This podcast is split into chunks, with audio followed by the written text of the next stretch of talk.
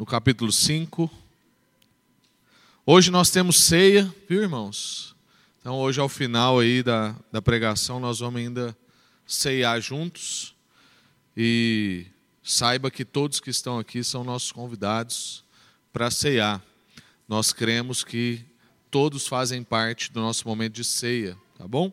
Você tem a liberdade de não querer participar conosco, mas a mesa está posta para todos, né? Porque a gente crê que Jesus não separou ninguém da mesa. Inclusive aquele que o traía comia com ele não somente a mesa, mas molhava o pão no prato de Jesus, né? Então, nós queremos compartilhar esse momento com todos da família. E para mim é uma alegria assim ver o Rafinha tocando ali com o Daniel, né? Ver ali a filhinha do André, da Samanta também ali no palco aguardando a mamãe, porque essas coisas ajudam a gente a lembrar que nós somos família, né? Que nós não estamos aqui fazendo uma apresentação, né? Um show e ou qualquer coisa nesse sentido. Nós estamos reunindo a família de Deus para cultuar a Deus, ao mesmo tempo receber o que, que Deus tem para nós na Sua palavra hoje e juntos buscarmos revelação, fazer o que Deus mandou a gente fazer.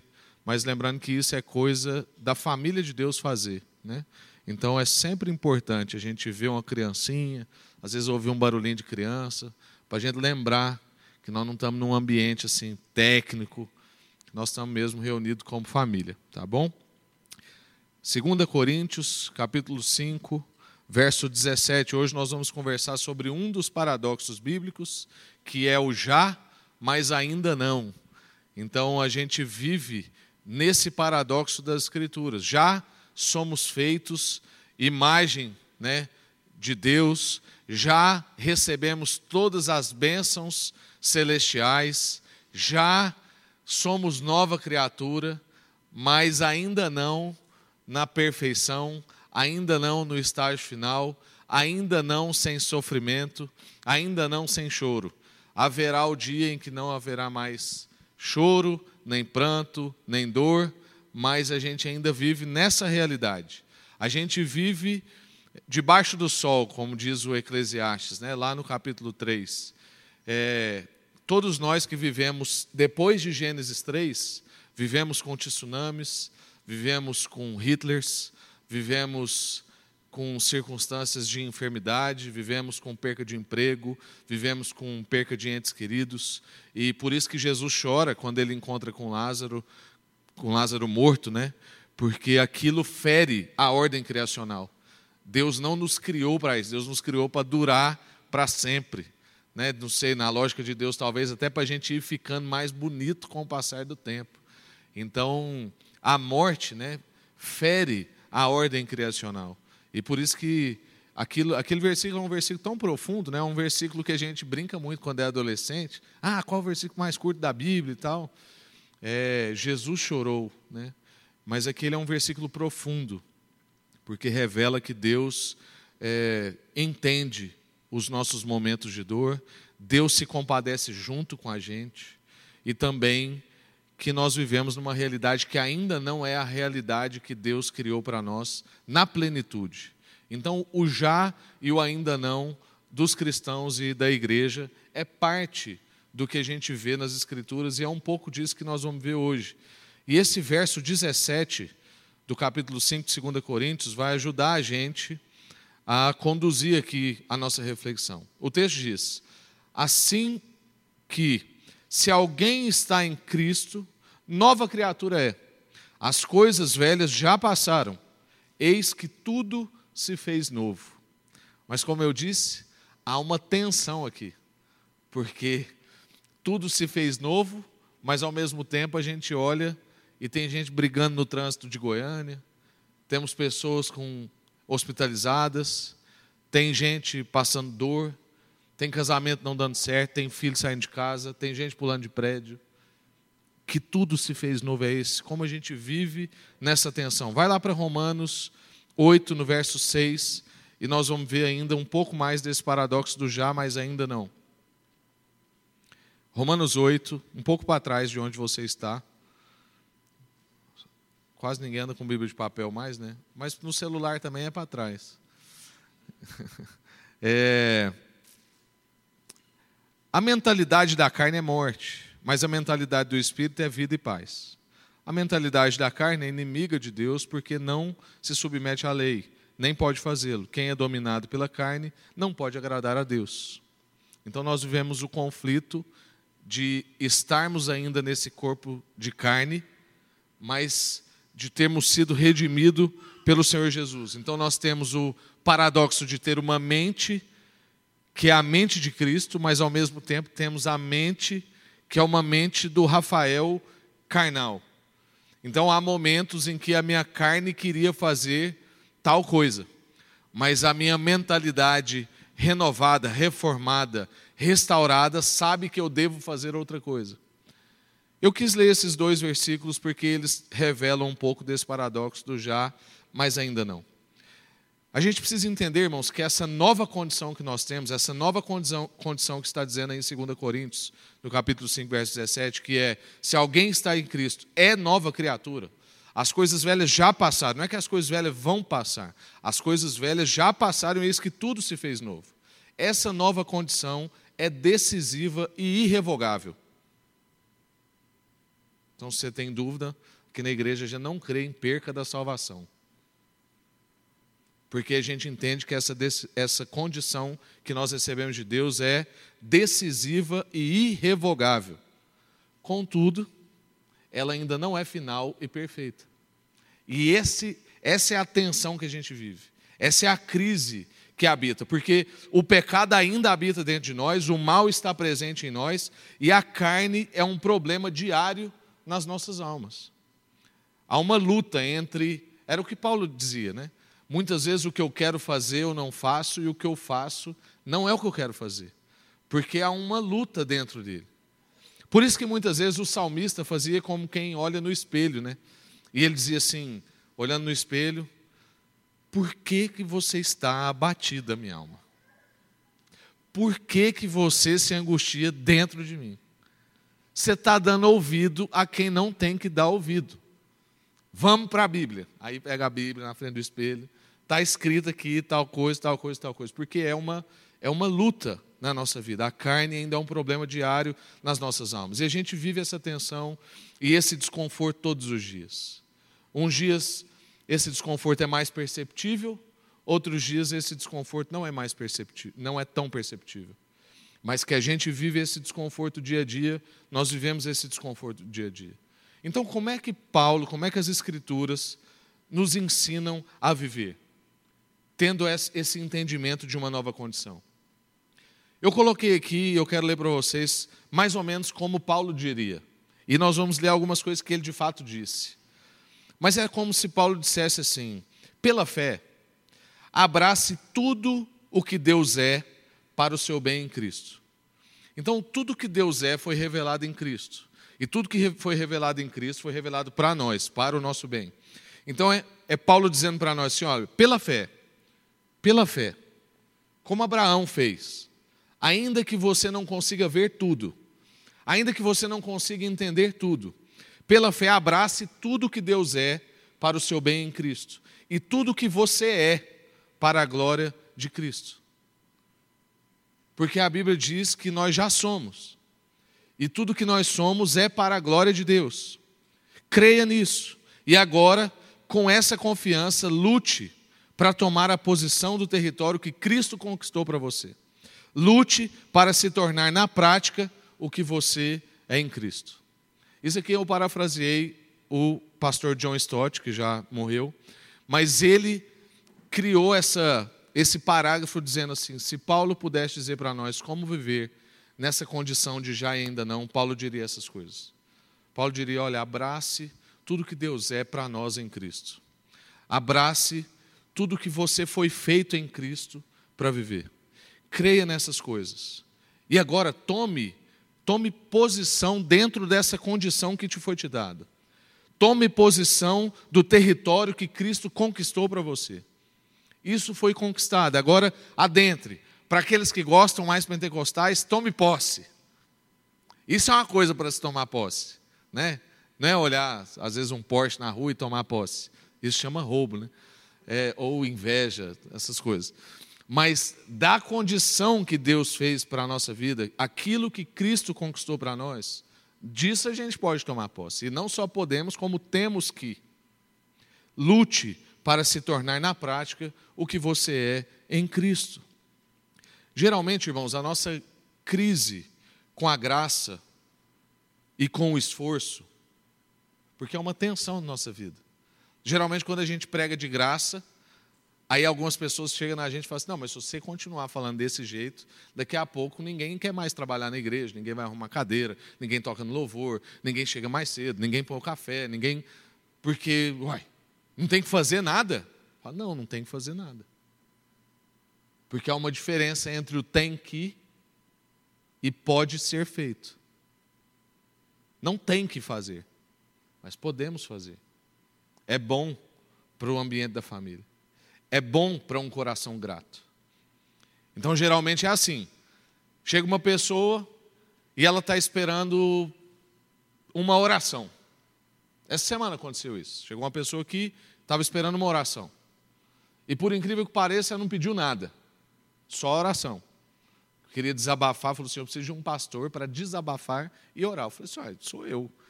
Só para isso, eu ouço bem e também conheço Deus, posso orar com você, tal, não tem problema. Ouvi bastante, era uma. É, hoje em dia não posso mais fazer essas brincadeiras, né? Era uma mulher, mas podia ser um homem.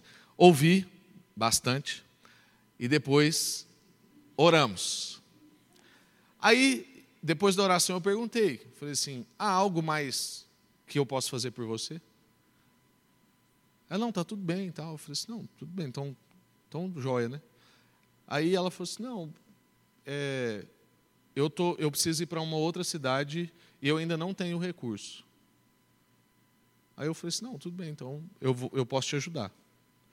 E aí essa pessoa ficou assim: não tem. Eu, às vezes eu posso cortar a planta, é, o rapaz trabalha aqui não precisa de ajuda, às vezes para eu limpar um chão, não precisa que faz alguma coisa. Eu falei assim: não, tudo certo, pode ir, está na paz. Geralmente, essa tinha que ser uma atitude nossa com a graça. Ela pediu uma certa coisa e ela recebeu muito além do que ela pediu. E ela não tinha que cortar a planta, ou limpar chão, ou oferecer ajuda. Mas ela podia, porque ela estava constrangida com a graça. Me espanta muito quem tem um encontro com Jesus e sabendo da sua condição, e sabendo de tudo que ele fez em seu favor, tenha medo de que ao compartilhar, a gente compartilhar a graça, as pessoas não vão querer mais atuar no nosso meio ou viver em santidade. Porque a graça nos constrange a viver uma vida de santidade. A graça nos constrange a acordar mais cedo e dormir mais tarde. Se na lei eu tinha que fazer tantas orações, na graça eu quero orar o dia inteiro. É isso que acontece com a nossa vida. E geralmente, então, a nossa crise com a graça e o esforço, ela existe porque a gente só pensa nela em termos de salvação. A gente não consegue aplicar conceitos de graça ou conceitos de esforço, que poderia ser dito também como responsabilidade humana, em coisas cotidianas da vida. Parece que a gente sempre transfere isso para questões de salvação. Parece que há uma mentalidade escapista implantada em nós. Sempre que nós vamos pensar nessas coisas, a gente pensa na salvação, em algo para depois, a gente pensa em céu, de preferência com nuvens de algodão doce. Eu não sei você, mas eu achava que o céu era tipo isso, que a gente ia ficar pulando de uma nuvem na outra. Inclusive, eu achava que, o, quando eu era criança, eu achava que o céu era depois das nuvens que eu via, né? E aí, eu viajei de avião e passamos as nuvens e eu falei assim, gente, eu estou no céu, mas não estou no céu, não é aqui, né? Eu achava que era. Mas a gente tem essa mentalidade escapista, de que só consegue pensar aspectos doutrinários se for para questões de salvação e não para questões do nosso cotidiano. Ou então nós queremos nos esforçar muito para ser salvos, ou não queremos nos esforçar nada para nada. Então tem gente que é desesperado para fazer muita coisa para ser salvo tem que ajudar os outros, tem que trabalhar muito, tem que fazer tantas orações, tem que ir em tantos cultos, tem que fazer tal campanha, tem que tal coisa. Ou tem gente que fala assim: não, eu não preciso fazer nada, e eu não quero fazer nada. E aí não se esforça para nada e também não quer nada. No fim, irmãos, parece que é uma crise com a graça. E isso que vai nos dificultando a entender esse já, mas ainda não, essa nova condição que já está, mas que ao mesmo tempo, quando a gente vai aplicá-la, parece que precisa de esforço. Porque como a gente recebe isso numa visão escapista, como eu disse, e como a gente talvez fica num pensamento muito passivo, a gente acha assim, poxa, está feito, então agora eu só vou dar ordem. Por isso que eu acho que os discípulos tiveram aquela crise quando eles encontraram com Jesus, falaram assim, ó, oh, teve uns demônios ali que deu um baile na gente. Porque eles achavam assim, ah, nós estamos aqui, no nome de Jesus. Ele mandou, chegamos lá, pá. Aí Jesus falou, oh, não é assim. Tem alguns que tem que ser de tal jeito. Ou seja, demanda esforço. Vocês já estão prontos, mas ainda não perfeitamente. Vocês precisam buscar isso. É essa crise. Nessa tensão é importante a gente entender que há divergência entre declaração e ordem. Então há uma declaração feita sobre você e sobre mim. Certezas, convicções, aquilo que nós dissemos, irrevogáveis. Coisas que já foram decididas em Deus. Mas há também ordens para que a gente pratique. E eu queria ler com vocês aqui duas declarações e duas ordens. Uma declaração de Paulo, se você quiser me acompanhar, está em Romanos 6, verso 18. Primeira declaração. É uma declaração de novidade. Declaração de novidade das Escrituras para a sua e para a minha vida. Romanos 6, verso 18. Uma vez libertos, libertados do pecado, fostes feitos servos da justiça. Isso é uma declaração, isso é uma decisão, isso está feito. Isso não está por fazer, você não precisa fazer esforço para isso. Uma vez que foram libertados do pecado, todos nós aqui fomos libertados do pecado. E se você que está aqui hoje ainda não teve um encontro pessoal com Jesus, você pode ser completamente libertado do pecado. Daquilo que muitas vezes você não quer fazer e você faz. Uma vez que você está libertado disso, é uma condição presente, vocês foram feitos para a justiça. Servos da justiça. É uma condição, uma declaração. Aí tem uma ordem no verso 19. Então, é uma declaração de novidade que foi feito, mas há uma ordem para se tornar novo. A ordem é: oferecei agora os vossos membros para servirem à justiça para a santificação. Então, tem uma condição feita, uma decisão estabelecida. Mas há também uma palavra para que a gente trabalhe, há uma ordem para a gente se tornar novo, que é sabendo dessa nova condição, agora eu me apresento diante de Deus para servir a essa justiça para a santificação. Então, o trabalho da santificação na nossa vida é um trabalho que depende de Deus, porque sem Deus nós não conseguimos ser santificados. Impossível. Só você, com os seus flagelos, com a sua boa intenção, com os seus sacrifícios, você não consegue se santificar se o Espírito Santo de Deus não trabalhar na sua vida por desejo de santificação, é impossível você conseguir ser santo, você conseguir buscar a santidade. Mas uma vez que Deus coloca em nós esse desejo, aí há uma parte de esforço da nossa vida. Que muitas vezes a gente não quer acordar mais cedo para ter um tempo com Deus. Talvez você naturalmente não quer fazer um jejum de carne vermelha, de, sei lá, Coca-Cola, para que você esteja mais sensível para ouvir a voz de Deus. Então precisa de esforço para essas coisas. Eu citei duas coisas que para mim precisam de muito esforço. Lembrando que jejum não é regime, tá, gente? Não é greve de fome. Tipo assim, vou ficar sem comer para ver se Deus constrange e me dá o que eu quero. Isso não é jejum. Jejum é dieta que você deixa de comer algumas coisas para comer outras.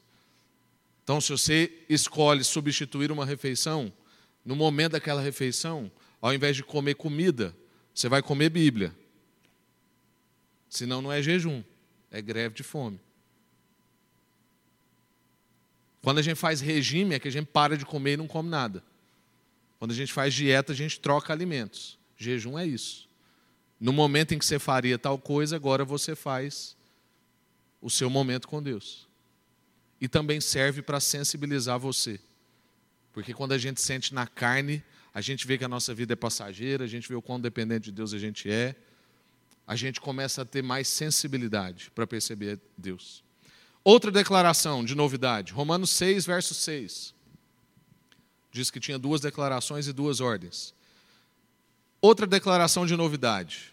Sabendo isto, que foi isso que que foi crucificado com ele e, no, e desculpa, sabendo isso, que foi crucificado com ele o nosso velho homem. Então é uma condição. O que, que a gente sabe? Que já fomos crucificados com ele, aquele homem que não presta.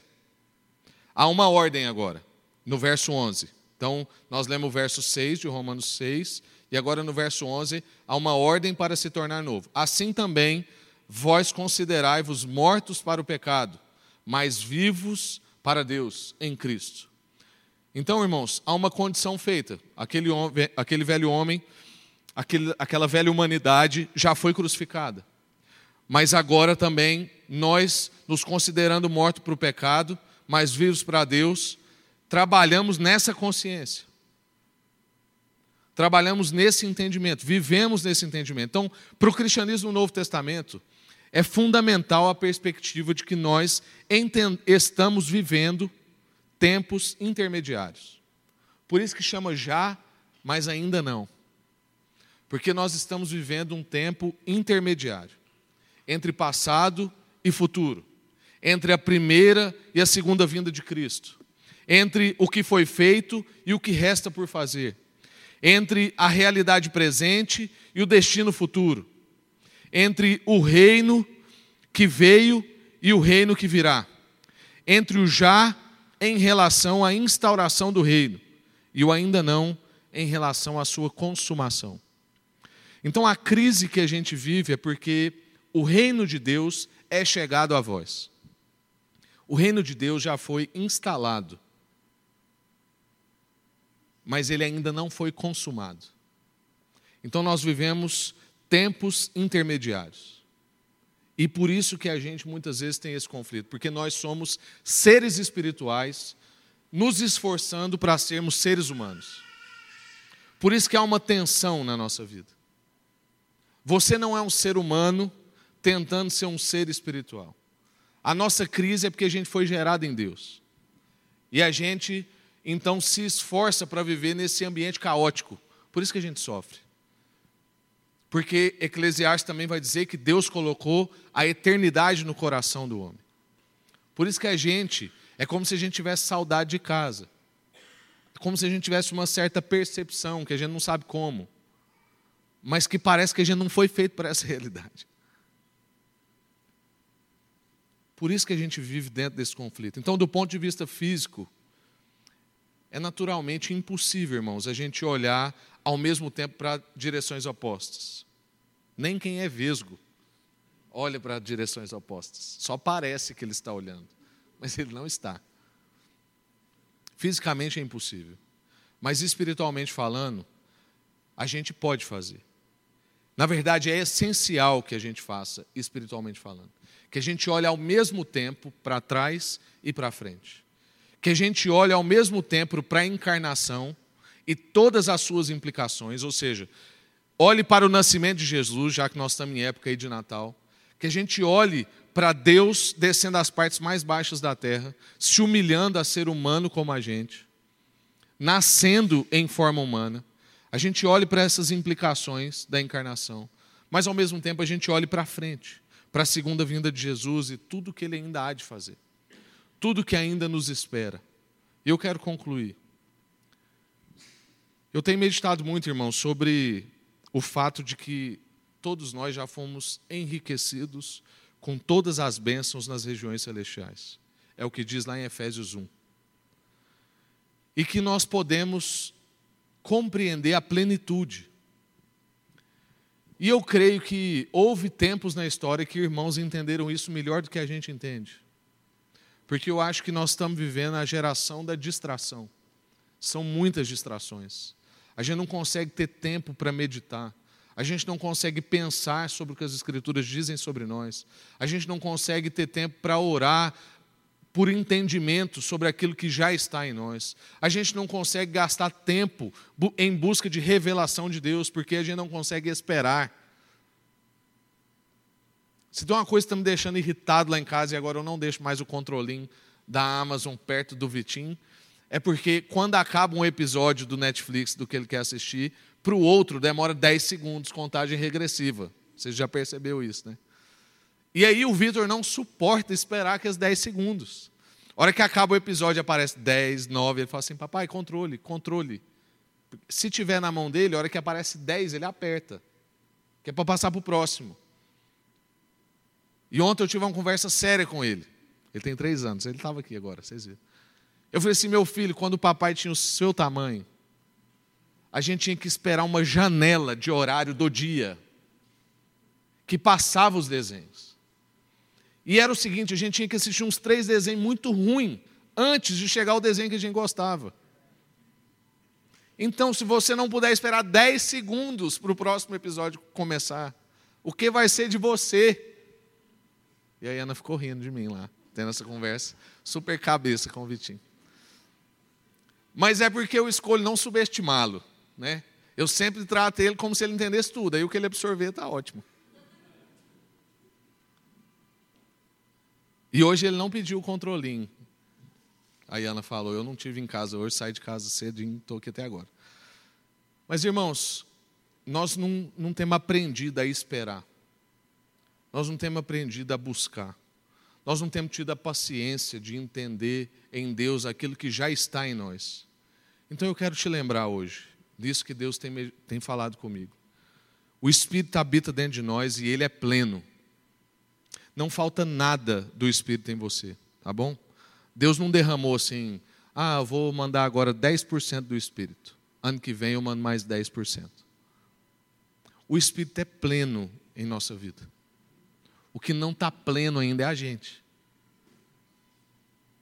Que vivemos numa nova condição, como eu disse, isso é decidido e irrevogável, mas que ainda não é perfeito e nem pleno.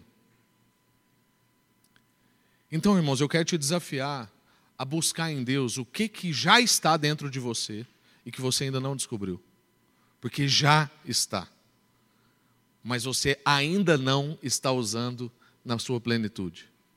Você já percebeu que às vezes em momentos de muita tensão na sua vida, em momentos de muito desafio, que você fala assim, eu não tenho saída. Está vendo tanto que a gente é distraído? Aí depois a gente sai disso. E a gente não pensa sobre como a gente saiu disso a gente simplesmente sai. Por quê, irmão? Já estava dentro de você as condições para você sair dessa situação. E num momento assim, você usou de ferramentas que já estão dentro de você. E eu tenho descoberto isso em Deus. Que Deus não apresenta para a nossa vida circunstâncias, desafios que nós não damos conta de lidar com eles. Se a gente acha que a gente não dá conta, é porque a gente precisa buscar, então, em Deus, revelação para discernir como usar isso que já está dentro de nós. E agora, para encerrar mesmo, eu assisti Carros 2 com o Vitinho outro dia, e aí o amigo caipira lá do, do Relâmpago McQueen, ele. Um pessoal lá, assim, de, de inteligência e tal, pegou ele e colocou um monte de acessório dentro dele, umas armas, um, um jeito de virar outros carros e um paraquedas. Mas ele não sabia como usar isso, ele não sabia nem que tudo isso estava dentro dele. Aí ele está comigo ali, ó. ele sabe o que eu estou falando. Esse, esses negócios estavam dentro dele. Aí o que aconteceu? Num momento de desespero e de decisão que ele tinha que tomar, saiu arma de dentro do carro dele, ele começou a atirar. Aí depois ele estava caindo de um prédio, o paraquedas abriu. E eu falei assim, gente, é isso que acontece com a nossa vida? Os trem estão tá tudo aqui dentro. Mas a gente ainda não sabe olhar, usar, desculpa. Não tem arma, não. Tem, tem armas poderosas em Deus para vencer inimigos. Tem. Então, irmãos, invista mais tempo para você descobrir o que, que já é, mas que você ainda não está usufruindo, desfrutando. Lance-se no já e no ainda não de Deus para a sua vida entenda o que, que já é decisivo e irrevogável na sua vida, mas não só entenda e pare. Não, entenda e agora lute para conhecer e para viver segundo essa verdade. Deus já depositou na nossa vida todas as riquezas celestiais e nós somos seres espirituais. E nós podemos descobrir tantas coisas novas em Deus. Não é que Deus vai acrescentar, já está, nós é que vamos descobrir.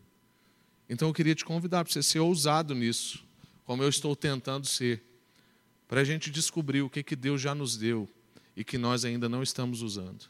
Amém? Graças a Deus.